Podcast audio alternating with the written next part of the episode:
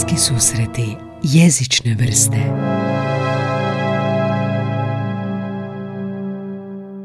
Pozdrav svima i dobrodošli u još jednu epizodu podcasta Bliski susreti jezične vrste. Ja sam Gaj Tomaš i ova epizoda nova je u ovom serijalu podcasta jer do sada smo imali uvijek samo ili goste s kojima sam razgovarao jeziku ili nekakve metode učenja stranog jezika koje sam iznosio četvrtkom. A ovo danas je jezična reakcija, a radi se o tome da ću u ovakvim epizodama, sami ili s nekim gostom, donositi nekakvu svoju jezičnu reakciju na nešto što se događa danas ili u medijima ili u e, što je danas aktualno u jeziku i slično.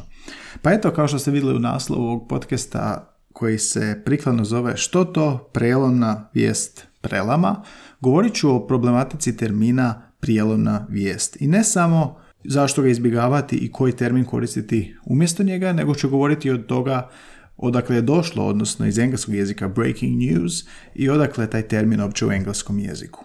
Dakle, kad god se dogodi nekakva vijest koja je toliko važna ili šokantna ili iznenadna ili utječe na mnogi broj ljudi ili se upravo dogodila, na nekim medijima ćete primijetiti izraz prijelomna vijest. neki drugi mediji počeli su koristiti izvanredna vijest. Nekad se znalo vidjeti i udarna vijest. Pa idemo malo vidjeti što to točno znači taj termin i odakle je došao. Prijelomna vijest je izravni prijevod s engleskog jezika, što u medijima vidite, breaking news. I odmah idem malo govoriti dakle, o izvoru etimologiji riječi breaking news na engleskom. Znači, break news, kako bi danas u suvremenom engleskom jeziku shvatili, bi značilo objaviti prvi neku vijest. A, gledajući povijest, postoje razni izvori na internetu za pronaći o tome gdje se prvi put pojavio taj pojam. Primjerice, Oxfordov engleski riječnik, Oxford English Dictionary, kaže da se prvi puta izraz breaking news pojavio 1877. u um, dnevnom tisku o Illinois Sterling Daily Gazette i koristio se termin late breaking news, kasno breaking news, jel Također, e, značili su u tada kada se to pojavilo e, u izrazu postati javno, objaviti se. A late breaking news zato što bi tek krajem dana došla ta vijest i onda se naknadno uključivala u tisak. Pojavili se tu i termini fast breaking news koji se koristio u 30 i u 40 e, dakle tada se već ustalio taj termin. Ako pogledamo značenje break, kolokvijalno, osim slomiti, doslovno, uh, u Oxfordovom riječniku pisat će suddenly or surprisingly issue, ili coming to notice, breaking forth.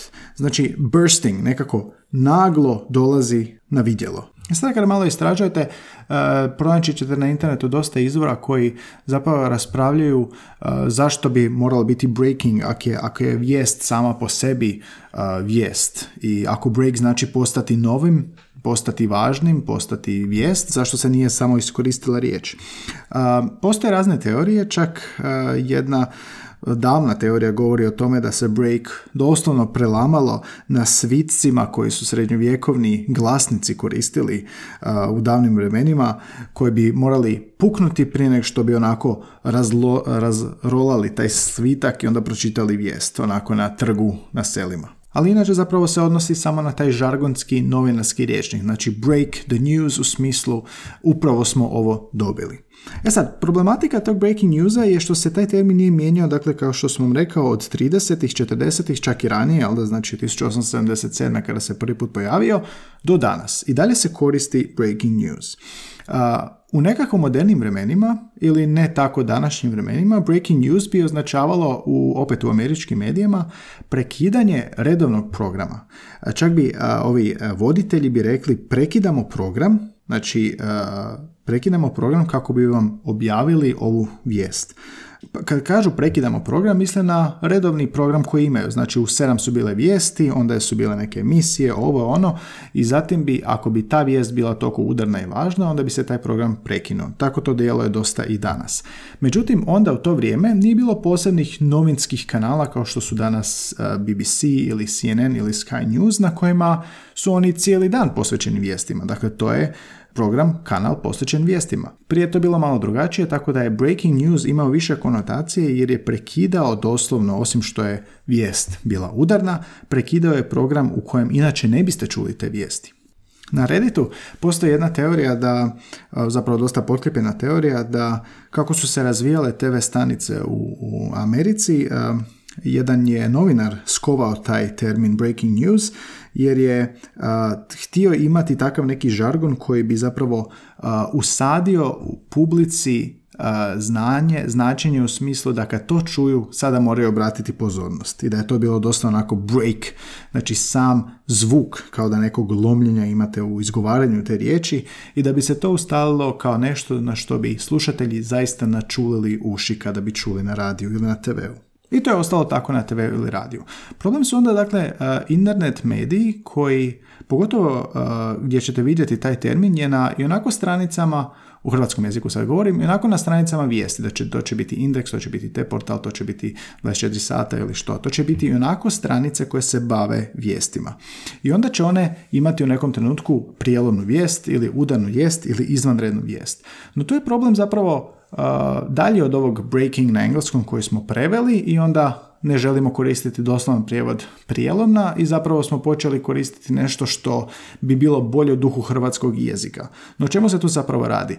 Kakva je to vijest izvanredna vijest ili udarna vijest? Um, nema više onog smisla da, kao što je breaking imao, a to je da prekida redovan program, dakle to otpada, nego dobijamo nekako osjećaj da se radi o vijesti koja je važnija od svih ili koja se upravo sada dogodila i važnija od svih pa se onda zove iz nekog razloga izvanredna.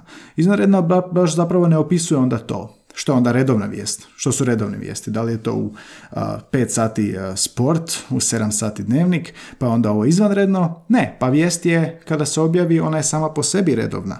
Tako da izvanredna vijest, taj cijeli termin je možda pogrešan po mom mišljenju. Inače, Institut za hrvatski jezik i jezikoslovlje ima web stranicu koja se zove bolje je hrvatski, odnosno bolje.hr, u kojem ako upišete taj breaking news, pisat će da je to doslovna prevedenica, odnosno tuđica engleskog, engleske riječi breaking i da je bolje predlažu koristiti hrvatski riječ izvanredna. Što nije isto značica, nije nekakav prijevod i nikako ne konotira zapravo o tome kako je ta vijest izvanredna u odnosu na redovnu vijest. Znači, cijela problematika leži u tome da su se vijesti i mediji, izvještavanje vijesti kroz godine promijenilo. Od prvog nastanka takve, takvog pojma 1877. pa preko 20. i 30. godina i TV i mediji i nastave cijeli drovi medija, to je internet. Tako da za, za nekim izvanrednim vijestima, za, tako da ne postoji potreba koristiti termin za neku izvanrednu vijest, jer ne postoji izvanredna vijest. Amerikanci se dosta žale da se to prečesto koristi taj breaking news, da im čak notifikacije dolaze za ne znam New York Times, breaking news, netko je uhićen. Pa to nije pod ničemu breaking news osim što nije očekivano, osim što nije očekivano da će se dogoditi. Ali to samo po sebi ne prekida ništa i ni nešto izvanredna vijest. Jer ako očekujemo vijest da će se dogoditi, onda to zapravo nije i vijest. I sada da ovo ne bi ispalo samo neko pametovanje i sada termini ne valjaju i treba nam nešto bolje, kako riješiti to? Kako doskočiti nečemu što je toliko ustaljeno da ljudi su već sad automatski navikli privući se pozornosti i automatski svi znaju što znači udarna vijest. Pa koliko god nam se ne sviđa udarna vijest, koliko god nam se ne sviđa prijelomna vijest ili izvanredna vijest, i dalje nam dovoljno je sada usađena da kad vidimo znamo da se radi o nekoj vijesti koja je sada ozbiljna i ići ćemo pokrenuti to. Pitanje je hoće li se to zapravo moći promijeniti, no kada bi morao nešto predlagati, kada bi se to išlo mijenjati, rekao bih da opet možemo pogledati zapravo američke načine alternative. ABC ima special report, znači posebno special, možda neka, nešto u tom smislu. Ili upravo stiglo. I dalje to zapravo nije izvanredna vijest, ali upravo stiglo i u kombinaciji sa nekom bojom, najčešće crvenom u tom slučaju, zaista onako više odgovara zapravo onome što se stvarno dogodilo. A to je vijest koja je upravo stigla. Jedna od kategorija zašto se nešto objavljuje kao vijest u novinarstvu je upravo taj immediacy, recency, znači nedavnost. I uz ostale kategorije koliko utječe na osoba. Dakle, možda upravo stiglo. Dakle, drugačije gledano, vjerojatno se ništa neće promijeniti u ovom nazinu vijesti, zato što je to kao što Oxford riječnik objašnjava jedan pojam, a to je kada se nešto dovoljno drugo pogrešno ponavlja, postaje pravilo, dakle ne postaje više greška. Tako da ovo, iako možda nije bila greška, dovoljno puta se ponovilo da mi zapravo više ne možemo to izbiti iz, iz govora, ali uvijek ćete imati ljude koji će u nekom trenutku to žicirati, pa što ta vijest prelama, zapravo ništa ne prelama, što ta vijest udara, zapravo ništa ne udara i kako je to izvanredna vijest kada je svaka vijest nije redovna. A, no zanimljivo je malo raspravljati o tome, pa bih volio čuti što vi imate za reći. Napišite u komentarima ovdje na SoundCloudu, na podcast.idioma.hr ili na Facebooku na profilu Bliski susret jezične vrste, na Instagramu na profilu, na Twitteru. Pokrenite raspravu i kako vi to vidite? Treba li se uopće baviti time ili je čisto dovoljno prigovoriti da ta vijest zapravo ništa ne prelama? Ovo su bile jezične reakcije, ja sam Gaj Tomaš i nadam se da se slušamo i opet svaki ponedjeljak i četvrtak na kanalima Apple Podcast, Google Podcast, Soundcloudu i gdje god slušate podcast.